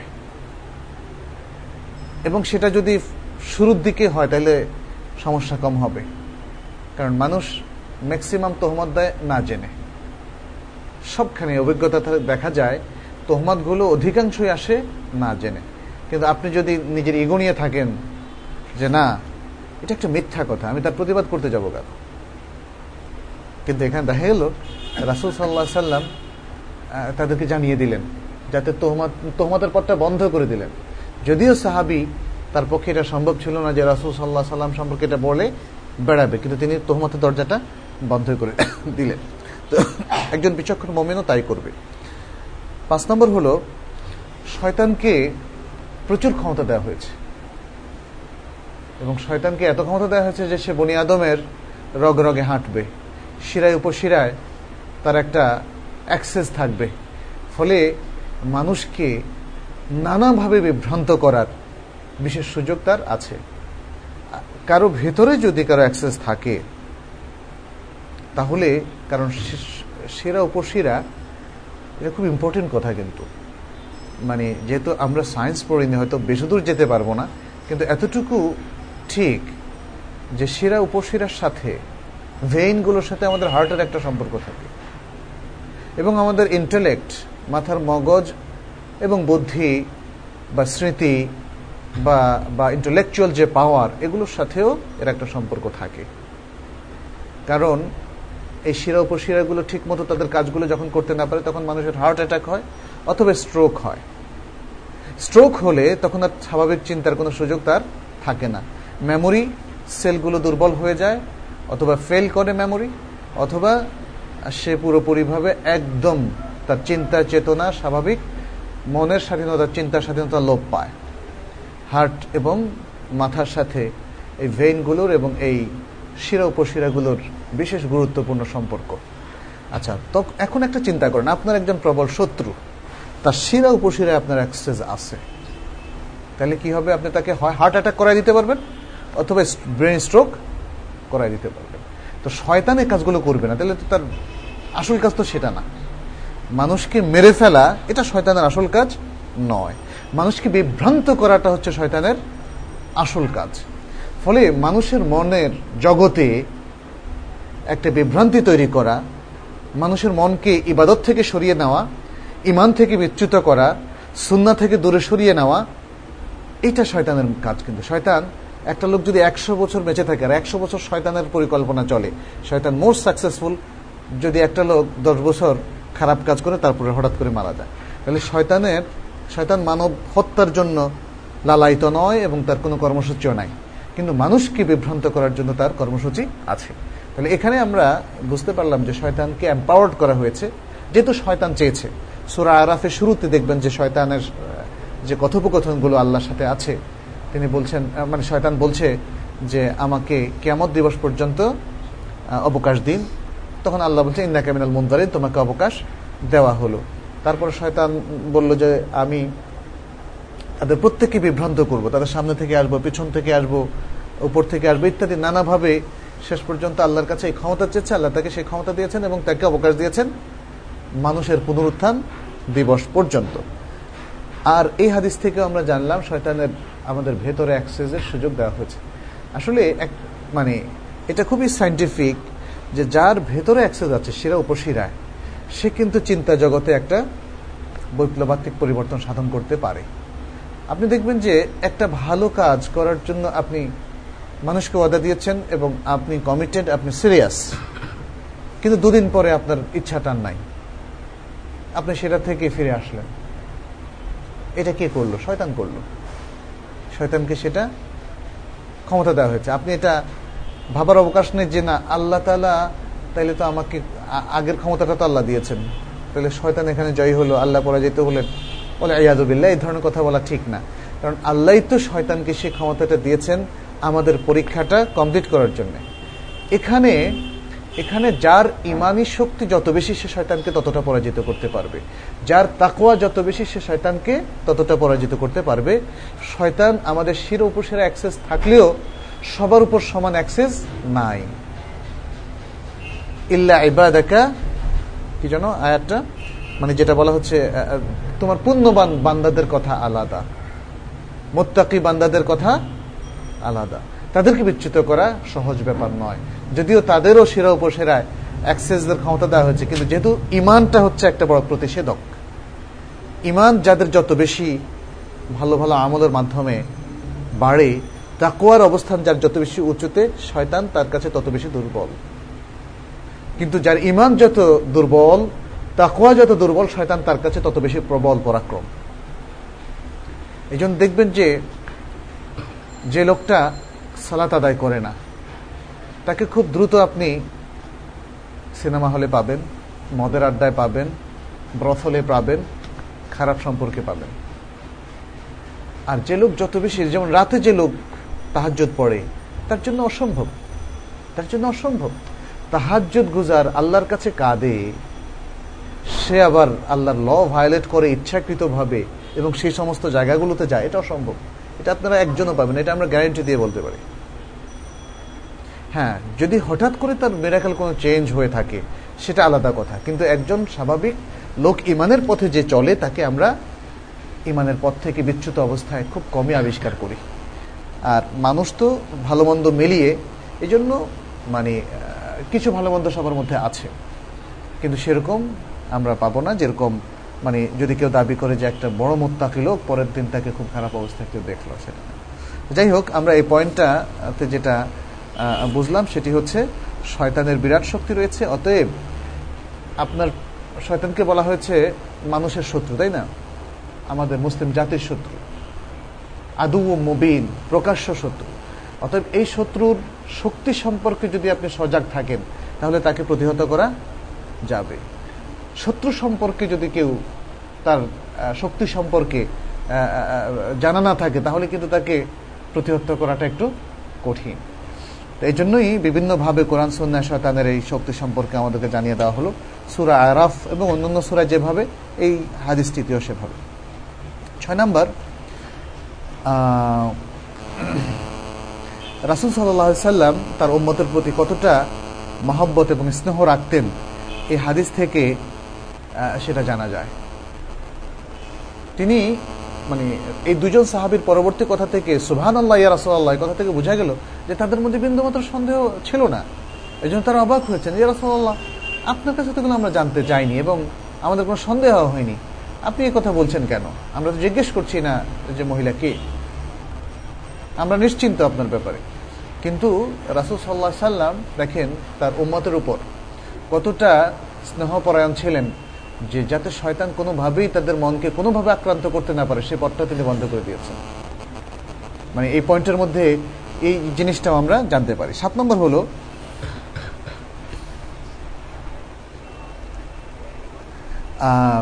যারা ফয়সালাকারী, যারা হুকুম দেয়, যারা বিচারক, তাদের উচিত হবে যাদেরকে তারা ফয়সালা দিচ্ছে, যাদেরকে তারা সমাধান দিচ্ছে, যাদের উদ্দেশ্যে তারা সিদ্ধান্ত দিচ্ছে তাদের কাছে কেন সিদ্ধান্ত দিল সেটা জানিয়ে দেওয়া।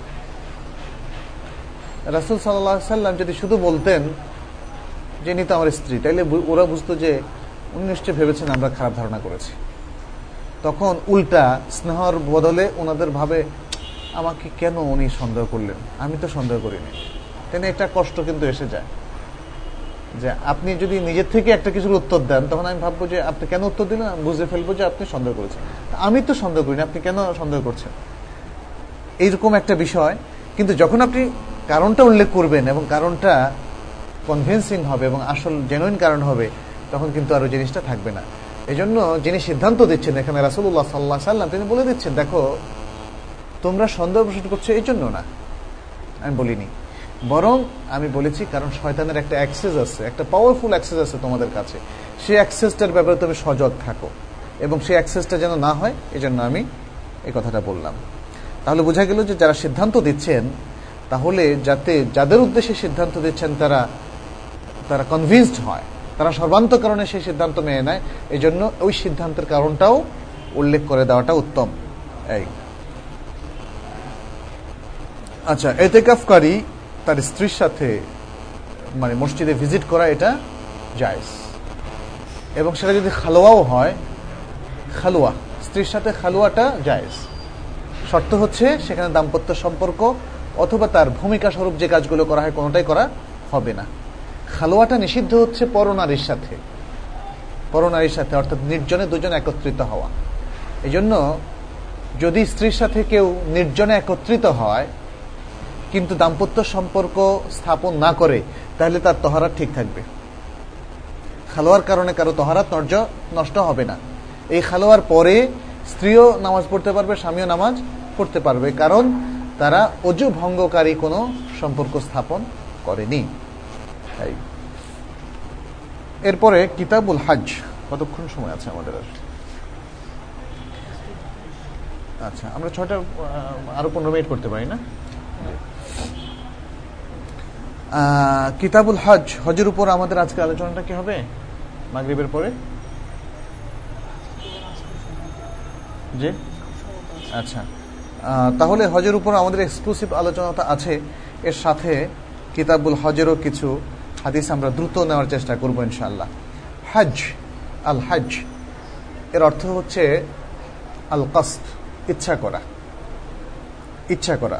হেজুল বাইত মানে আল কসদুল আল বাইতুল্লাহর দিকে যাওয়ার ইচ্ছা পোষণ করা। এটা হচ্ছে হজের আবিধানিক অর্থ। আর হজের পারিভাষিক অর্থ হচ্ছে নির্দিষ্ট সময়ে নির্দিষ্ট কিছু কাজের মাধ্যমে বাইতুল্লাহ আল হারামের দিকে আগমনের ইচ্ছা পোষণ করা বা আগমন করা। বাইতুল্লায় যাওয়ার ইচ্ছা পোষণ করা।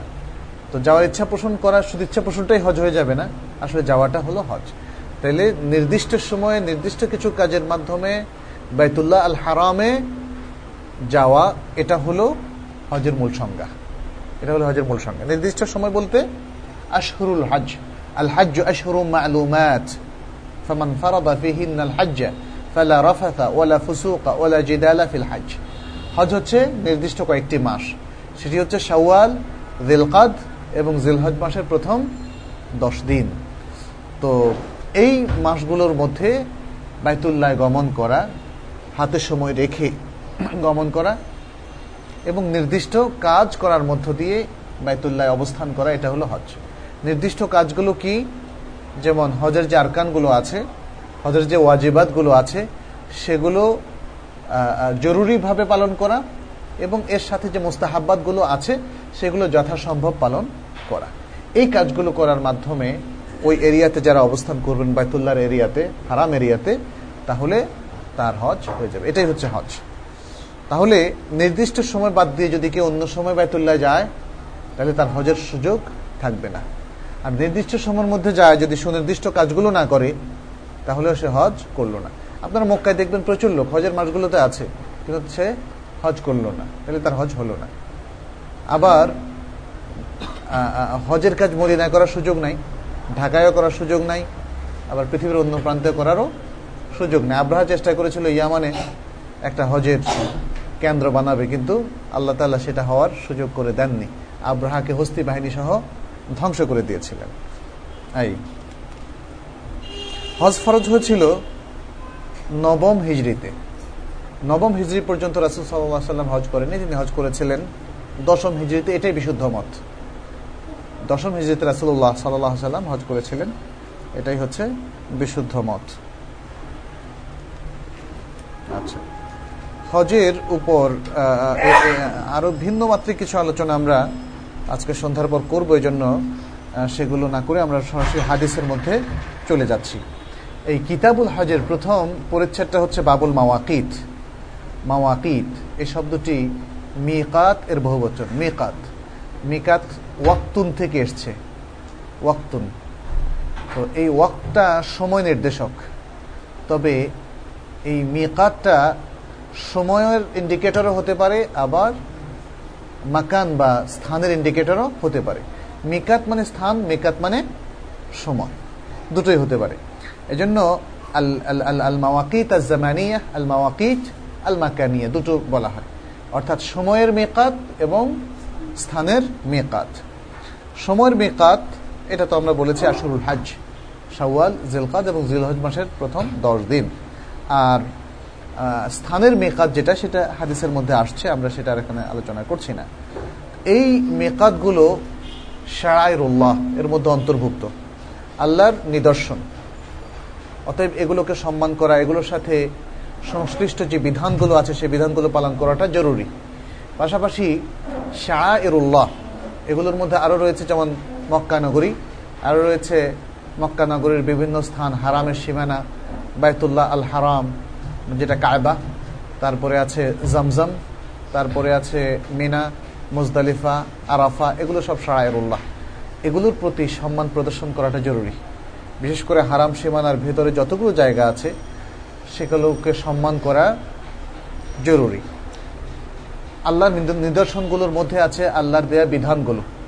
নামাজ, রোজা, হজ জাকাত সহ আরও বড় বড় ইবাদতগুলো সবে আল্লাহ নিদর্শন এর অন্তর্ভুক্ত। আল্লাহ তালা সুরা হজের মধ্যে বলেছেন, ওমাই আদ্দেম শাহ আল্লাহ ফাইন্নাহা মিন তাকওয়াল কলুব। যে ব্যক্তি আল্লাহর প্রতীকগুলোকে সম্মান করে, এটা হচ্ছে অন্তরের তাকোয়া অতএব আল্লাহর দেয়া যেই পবিত্র সময়গুলো আছে, যে পবিত্র স্থানগুলো আছে যে পবিত্র কাজগুলো আছে, আমাল, আমলগুলো আছে, সবগুলোকে যথাযথ সম্মান প্রদর্শন করা এবং সম্মান প্রদর্শন করে সেই ক্ষেত্রে আমাদের করণীয় কাজগুলো সম্পাদন করা, এটা তাকোয়ার দাবি। যদি কেউ তা না করে, তাহলে তার তাকোয়া থাকবে না।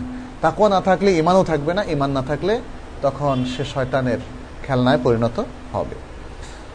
প্রথম হাদিসটি আমরা বলছি আন আব্দুল্লাহ ইবনে আব্বাস রাদিয়াল্লাহু আনহুমা আন্না রাসূলুল্লাহ সাল্লাল্লাহু আলাইহি ওয়াসাল্লাম وقت لأهل المدينة ذا الحليفة ولأهل الشام الجحفة ولأهل نجد قرن المنازل ولأهل اليمن يلملم وقال هن لهن ولمن أتى عليهن من غير أهلهن ممن أراد الحج أو العمرة ومن كان دون ذلك فمن حيث أنشأ حتى أهل مكة من مكة আব্দুল ইবনে আব্বাস রাদিয়াল্লাহু তাআলা আনহুমা বলছেন রাসূলুল্লাহ সাল্লাল্লাহু আলাইহি ওয়াসাল্লাম মদিনাবাসীদের জন্য মিকাত হিসাবে নির্ধারণ করলেন দিল হলাইফাকে।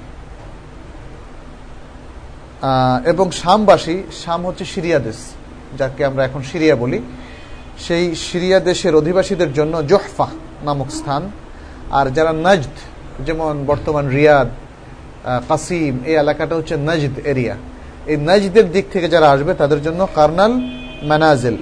ইয়ামানের দিক থেকে যারা যাবে, ইয়ামান এবং তার আশপাশের দেশ থেকে যারা যাবে, তাদের জন্য হচ্ছে ইয়ালাম। ইয়ালাম নামে একটা স্থান এবং পাহাড়ের নাম। এরপরে তিনি বলেছেন যে, এই স্থানগুলো হচ্ছে এই স্থানগুলোতে যারা থাকে তাদের জন্য। এবং যারা এই স্থানগুলোর উপর দিয়ে আসে, অন্য দেশের লোক, কিন্তু এই স্থানগুলোর উপর দিয়ে আসে তাদের জন্য। যেমন এই উপমহাদেশ থেকে যারা যায়, তারা সবাই ইয়াল ইয়ালামলামের পাশ দিয়ে যায়। সুতরাং ইয়াল ইয়ালামলাম হচ্ছে তাদেরও মেকাত। তবে মেকাতের জায়গাটা তো ছোট। তাহলে দেখতে হবে সবচেয়ে কাছের মেকাত, আপনি যেখান দিয়ে যাচ্ছেন, সবচেয়ে কাছের মেকাত যে জায়গাটা বরাবর হয়, সেটাও আপনার জন্য মেকাত হয়ে যাবে। প্লেনে থাকা অবস্থায় অথবা জাহাজে থাকা অবস্থায় ইয়ালামলম, জায়গাটা যে বরাবর এসে দাঁড়াবে, সেটা আপনার জন্য মেকাত হয়ে যাবে। ইয়ালামলম পাহাড়টা, এটা জেদ্দারও আরও বাইরে। জেদ্দা হচ্ছে মেকাতের ভেতরে। অতএব এই এই রেখাটাকে আমরা টেনে নেব পরবর্তী মানে মক্কার চারপাশ দিয়েই আপনার এই মেকাতগুলো। যারা যেদিক থেকে আসবে, সেদিক থেকে যেন তারা মেকাত করতে, মেকাতে এহরাম বাঁধতে পারে, এহরাম নিয়াত করতে পারে, এই জন্য তাদের সেই বিধান রাখা হয়েছে। এখন মেকাতের রেখাগুলো হবে এরকম মক্কার। যদি মক্কা থাকে মাঝখানে, তাহলে এখানে একটা আছে, এখানে আরেকটা আছে, ওখানে আরেকটা আছে। রেখাগুলো এভাবে যাবে। এভাবে। তো এইভাবে আসার পরে আপনার ওই বরাবর যারা আসবে, যেমন কেউ একজন দুটো মিকাতের কোনোটাতে যেতে পারল না, কিন্তু সে এই মিকাত থেকে এই যে রেখাটা, বরাবর রেখাটা আছে, এটা ক্রস করতে এটা তো সে বাধ্যতামূলক ক্রস করবেই। আমরা মক্কাকে যদি মেকাতগুলো দিয়ে একটা রেখা মানে টেনে দেই, তাহলে কেউ সরাসরি মেকাতে না আসলে কিন্তু রেখাটা তো সে ক্রস করবেই। তখন ওই রেখাটা হচ্ছে তার জন্য মেকাত। এটাকে বলা হয় মহাদাত। আল মহাদাত বরাবর রেখা, সরল রেখা বরাবর। এই রেখাটাকে আপনি ইচ্ছা করে মাখা করতে পারবেন না আবার। এটাকে সরলভাবে টেনে নিতে হবে। সরলভাবে এক মেকাত থেকে আরেক মেকাতে টানার পরে যে বরাবরটা আসবে সেটাই হবে অন্যদের জন্য মেকআপ যেমন যেমন এখন যারা নজ থেকে আসে, তাদের জন্য তাদের সবাই এখন কার্নুল মানাজেল দিয়ে আসে না। যারা সিরিয়ার দিক থেকে আসেন, তারা সবাই জোহফা থেকে আসেন না। তারা সবাই জোহফা থেকে আসেন না। এখন মানে স্থানগুলোর নানা ধরনের নাম হয়ে গিয়েছে। যেমন একটা জায়গা হচ্ছে যারা রিয়াদের দিক থেকে আসাইলুল কাবির, যারা ইয়াম্বো অথবা সিরিয়ার এই সাইড থেকে আসেন, তাদের, তারা এখন রাবেক নামক জায়গাতে তারা এখন মানে এহরাম করেন। ওই বরাবর জায়গাটা তাদের জন্য সেটাই। এই জন্য এই জায়গাগুলো এখন মেকাতের নামে পরিচিত হয়ে গিয়েছে। যদিও হয়তো কেউ বলবেন এটা হাদিসে নাই। তাহলে এটা কেমনি মেকাত হলো? এটা মেকাত হলো এভাবে। এটাই হচ্ছে শরীয়তের সিদ্ধান্ত, ওলামাদের সিদ্ধান্ত হাদিসের আলোকে। এটার সাথে হাদিসের কোনো কন্ট্রাডিক্টরি নাই। এবং এটাও বলা যাবে না যে তাহলে এটা বেদাত হলো, এটা নতুন মেকাত সৃষ্টি করা হলো। আসলে এটা বলা যাবে না। আচ্ছা বলেছেন যে যারা এই স্থানগুলোর উপর দিয়ে আসে, মিম্মান আরাদ আল হাজ আল যারা হজ এবং উমরা করার নিয়ত নিয়ে আসে, তাদের জন্য এগুলো হচ্ছে মেকাত এবং তারা হেরামের নিয়ত করবে সেখানে। তাহলে যারা হজের নিয়তে অথবা উমরা নিয়তে না আসে, তাহলে তাদের জন্য এহরাম করাটা জরুরি নয়। ওমান কানা দুনা দালিকা ফাবিন হাইতো আনসা এই মেকাতগুলোর ভেতরে, ভেতরের এরিয়াতে যারা থাকবেন, তারা যেখানে থাকবেন, সেখান থেকেই তারা এহরামের নিয়ত করবেন। হাত্তা আহলু মাক্কা মিন মাক্কা। এমনকি হজের জন্য মক্কাবাসীরা মক্কায় যেখানে আছেন, সেখান থেকেই এহরামের নিয়ত করবেন। এমনকি আমাদের দেশ থেকেও যারা এবার হজে যাচ্ছেন তারা মক্কা গিয়ে ওমরা করে হাল হয়ে গিয়ে মক্কাই থাকলেন। তাহলে আট তারিখে যাওয়ার পথে তারা যে যেখানে আছেন সেখান থেকে বসেই তারা এহরাম করবেন। তারা হারামেও আসবেন না, মসজিদে আয়সাও যাবেন না, আবার বাইরের কোনো একটা মেকাতেও তাদের যাওয়া লাগবে না। যেহেতু তারা প্রথমে বাইরের থেকে এহরাম করেই গিয়েছিলেন এবং ওমরা করে হালাল হয়ে গিয়েছেন, অতএব তারা যে যেখানে আছেন মক্কাবাসীদের বিধান তাদের উপর প্রযোজ্য হবে। মক্কাবাসীদের মতোই তারা যে যেখানে যে ঘরে অবস্থান করছেন সেখান থেকে এহরাম করে তারা মিনায় চলে যাবেন এটাই হচ্ছে হাদিসের সুস্পষ্ট বক্তব্য عن عبد الله بن عمر رضي الله عنهما أن رسول الله صلى الله عليه وسلم قال عبد الله بن عمر رضي الله تعالى عنهما তিনি বর্ণনা করেন যে রাসূলুল্লাহ সাল্লাল্লাহু আলাইহি সাল্লাম বলেছেন ইউহিল্লু আহলুল মাদিনা মিন যিল হুলাইফা আহলুল মদিনা মদিনাবাসীরা জিল হুলাইফা থেকে এহরামের নিয়ত করবে। এহলাল। এহলাল মানে হচ্ছে তালবিয়া পাঠ করা। তালবিয়া পাঠ করা। তালবিয়া পাঠ করা অর্থ হচ্ছে আসলে এহরামের নিয়ত করা। এই। আহলু শাম মিনাল জোহফা। শাম এবং সিরিয়াবাসীরা জোহফা থেকে ওয়াহলু নজদ মিন কার্ন, কার্নাল মানাজেল যেটাকে বলা হয়, এবং নজদবাসীরা কার্নুল মানাজেল থেকে। কাল আবদুল্লাহ। আবদুল্লাহ ইবনে উমর রাদি আল্লাহ তাল্লাহ তিনি বলছেন, অবালাগানি আন্না রাসুল আল্লাহ সাল্লাহ আলহি ওসাল্লাম কল, আমার কাছে এটাও পৌঁছেছে যে রাসুল্লাহ সাল্লাহ সাল্লাম বলেছেন, ওয়ুহিল্লু আহলুল ইয়ামান মিনি ইয়ালামলাম আর ইয়ামানবাসীরা ইয়ালামলাম থেকে এহরামের নিয়াদ করবে এবং তালিবিয়া পাঠ করবে। যে হাদিসগুলো আমরা বললাম, এগুলো সবই বোখারি মুসলিমের হাদিস, আজকের আলোচনা যতগুলো ছিল। আচ্ছা আমরা এই পাঁচটা জায়গাগুলো একটু আবার আলোচনা করতে পারি। প্রথম দুল হলাইফা দিল হোলাইফা অথবা জাল হোলাইফা যেভাবে আসুক না কেন, নাম একটাই। তবে জিল হুলাইফা নামে এটা পরিচিত হয়ে গিয়েছে। হাদিসে জিল হুলাইফা এসছে, কিন্তু বুঝতে হবে যারা আরবি জানেন যে দুল হোলাইফা এটা হচ্ছে হালাতে রফা, আর জাল হোলাইফা হালাতে নসব, আর হালাতে জরের মধ্যে দিল হোলাইফা। যে কোনো একটাই বলি আমরা, সবটাই জায়েজ, তবে দিল হোলাইফা নামে এটা, অথবা জুল হোলাইফা নামে পরিচিত হয়ে গিয়েছে। এখন এটাকে আবার আলী বলা হয়। বীর আলী ওখানে গেলে দেখবেন মদিনায় যদি জিল হুলাইফা অনেকে নাও চিনতে পারে। কিন্তু বীর আলী বললে অথবা আবার আলী বললে সবাই চিনবে। বি এর মানে হচ্ছে কূপ। আর এর বহু বচন হচ্ছে আবার। এখন এই জায়গাটার নাম বীর আলী অথবা আবার আলী দুটোই নাম দেওয়া হয়েছে। এটা হচ্ছে মক্কা থেকে প্রায় চারশো আঠাশ কিলোমিটার দূরে এবং মদিনার থেকে মাত্র দশ কিলোমিটার দূরে। মদিনার একদম কাছে। মদিনা থেকে বের হলেই ইজুল হুলাইফা।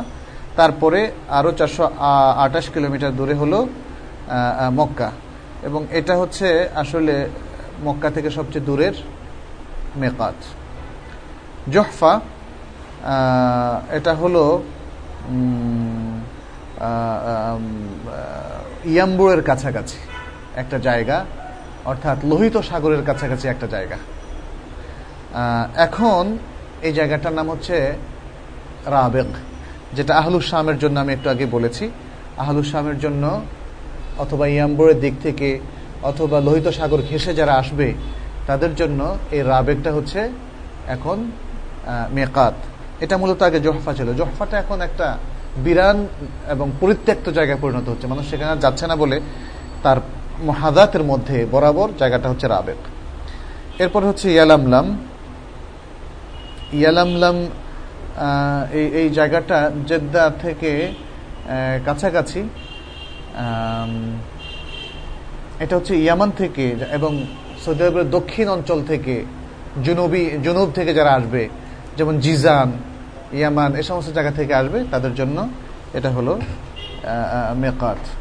এখানে আর অনেকগুলো তথ্য আছে, আমরা সেই তথ্যগুলো এখন শেয়ার করছি না। কারনুল মানাজেল কারনুল মানাজেল এটা হচ্ছে আহ, নজদবাসীদের জন্য আমরা বলেছি এবং এটাকে বলা হচ্ছে এখন আসাইলুল কাবির। একই অবস্থা ঘটেছে জোহফার মতোই।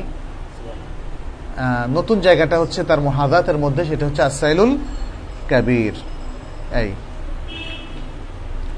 দাতে এরক নামক আরেকটা জায়গা আছে যেটা অন্য হাদিস থেকে আমরা জানতে পারি যেটা ইরাকবাসীদের জন্য দাতে এরক সেটাও পরিত্যক্ত থাকার কারণে এখন তার মহাজাতে যে জায়গাটা আছে সেটা হচ্ছে আবদারিবা। আবদারিবা এটা একটা উপত্যকার নাম। সেখান থেকেও এহরাম করা যাচ্ছে। এই, মোটামুটিভাবে এগুলো হচ্ছে বিষয়।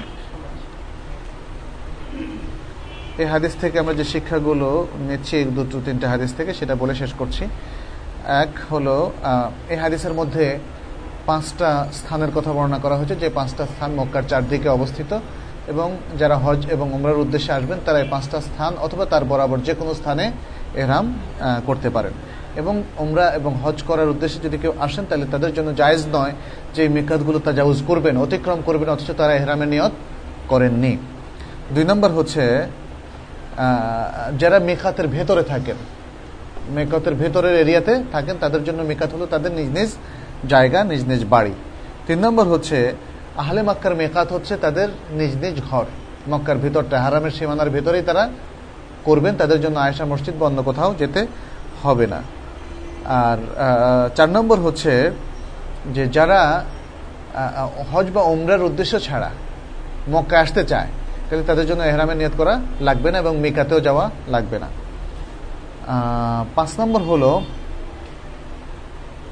মিকাতগুলো এর দূরত্ব প্রমাণ করে যে শরিয়ত মানে তথা আল্লাহ তালা তার শরীয়তের যিনি প্রণেতা, আল্লাহ তালা তিনি তার বান্দাদের প্রতি অত্যন্ত রহম ছিলেন, রাহিম ছিলেন, করুণাময় ছিলেন বলেই তাদের সাধ্যের মধ্যেই এই কাজগুলো তিনি দিয়েছেন।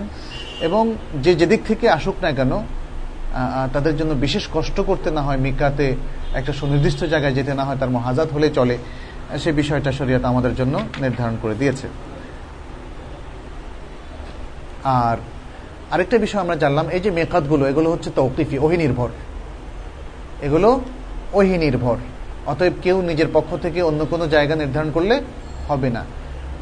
আমরা বলেছি, এর যে মহাজাতগুলো আছে, সেটা মেকাতের হুকুম রাখবে। কিন্তু কেউ যদি, যেমন মদিনার মেকারটাকে আরও দুশো কিলোমিটার সামনে নিয়ে যায়, অর্থাৎ এখান, মক্কা থেকে তো চারশো আঠাশ কিলোমিটার, যদি ছয়শো আঠাশ কিলোমিটার নিয়ে যায় বা ছয়শো কিলোমিটার নিয়ে যায় বা পাঁচশো কিলোমিটার নিয়ে যায়, তার কোনো অপশান এখানে নাই।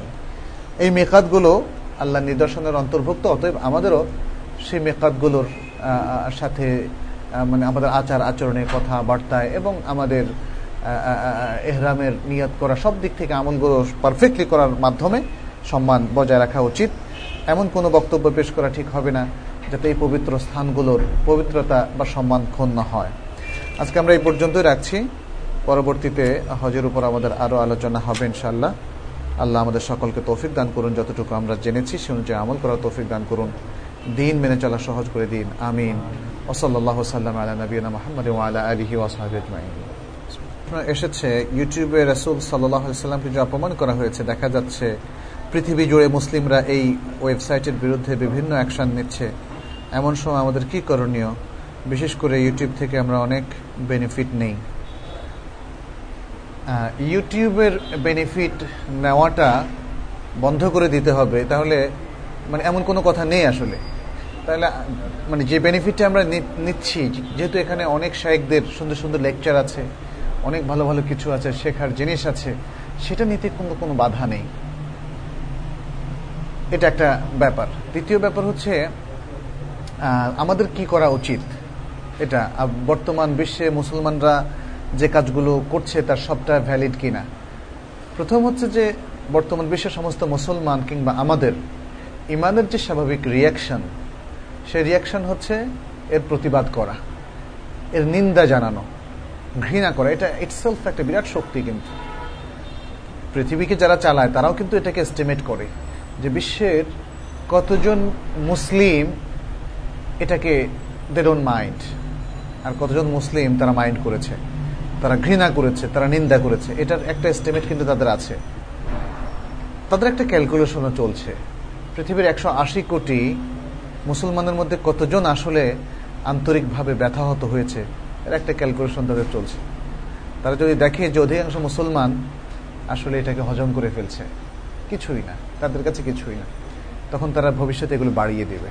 হ্যাঁ অতএব প্রতিবাদ করতে হবে, নিন্দা জানাতেই হবে। এবং সেটা যত সুদূর প্রসারীভাবে নিন্দাটা জানাতে পারেন, মানুষকে সেটা ততটা ভালো। এটা হচ্ছে প্রাথমিক কথা। এই নিন্দা জানানো হতে পারে ব্লগের মাধ্যমে, ইন্টারনেটের মাধ্যমে, জনমত জরিপের কিছু ওয়েবসাইট সৃষ্টি করার মাধ্যমে, যাতে পৃথিবী পৃথিবীবাসী জানতে পারে যে হ্যাঁ প্রত্যেক কত কোটি মুসলমান, একশো আশি কোটি সবাই প্রতিবাদ জানিয়েছে। এটা একটা দিক। ব্লগে, লিখার মাধ্যমে, পবিত্র সরি পত্রিকার মাধ্যমে ইত্যাদি। কারণ আমাদের দেশে অনেক মুসলিম আছে যারা খুব খুশি। মুসলিম নামধারী অনেকের আর্টিকেল আমি পেয়েছি গত তিন চার বছর আগ থেকেই পাঠিয়েছেন। পিডিএফ করা কিছু আর্টিকেল রাসুল্লাহ সাল্লাহ সাল্লামকে মানে যেভাবে চিত্রিত করা হচ্ছে তার চাইতে আরও ভয়াবহ। অস্ট্রেলিয়াতে এক বাঙালি সেটাকে অনুবাদ করেছে এবং অনেকগুলো পার্ট ছয়টা পার্ট সে লিখেছে। এক একটা পার্ট অনেকগুলো পৃষ্ঠা। এবং সেখানে কোরআন সন্ন্যার ব্যবহার সে করেছে। করে ঠিক এই ফিল্মে রাসুল সাল্লাহ সাল্লামকে যেভাবে চিত্রিত করা হয়েছে, তার থেকে আরও ভয়াবহভাবে চিত্রিত করা হয়েছে। তবে তারা, এরা একই সুতায় এদের বন্ধন, আমার ধারণা। এবং তার পেছনে অবশ্যই ইহুদিবাদ রয়েছে। তো মানে সেই জিনিসটারই আমি আমি কিছু দূর পড়েছি। পরে আমার আর ধৈর্য হয়নি পড়ার। এবং আমাকে একজন বলেছিলেন এর বিরুদ্ধে লেখার জন্যে। আমি বলেছি যে আমার তো ধৈর্যই কুলাচ্ছে না এটা পড়ার। এত ভয়ঙ্কর। আমি লিখব কি করে?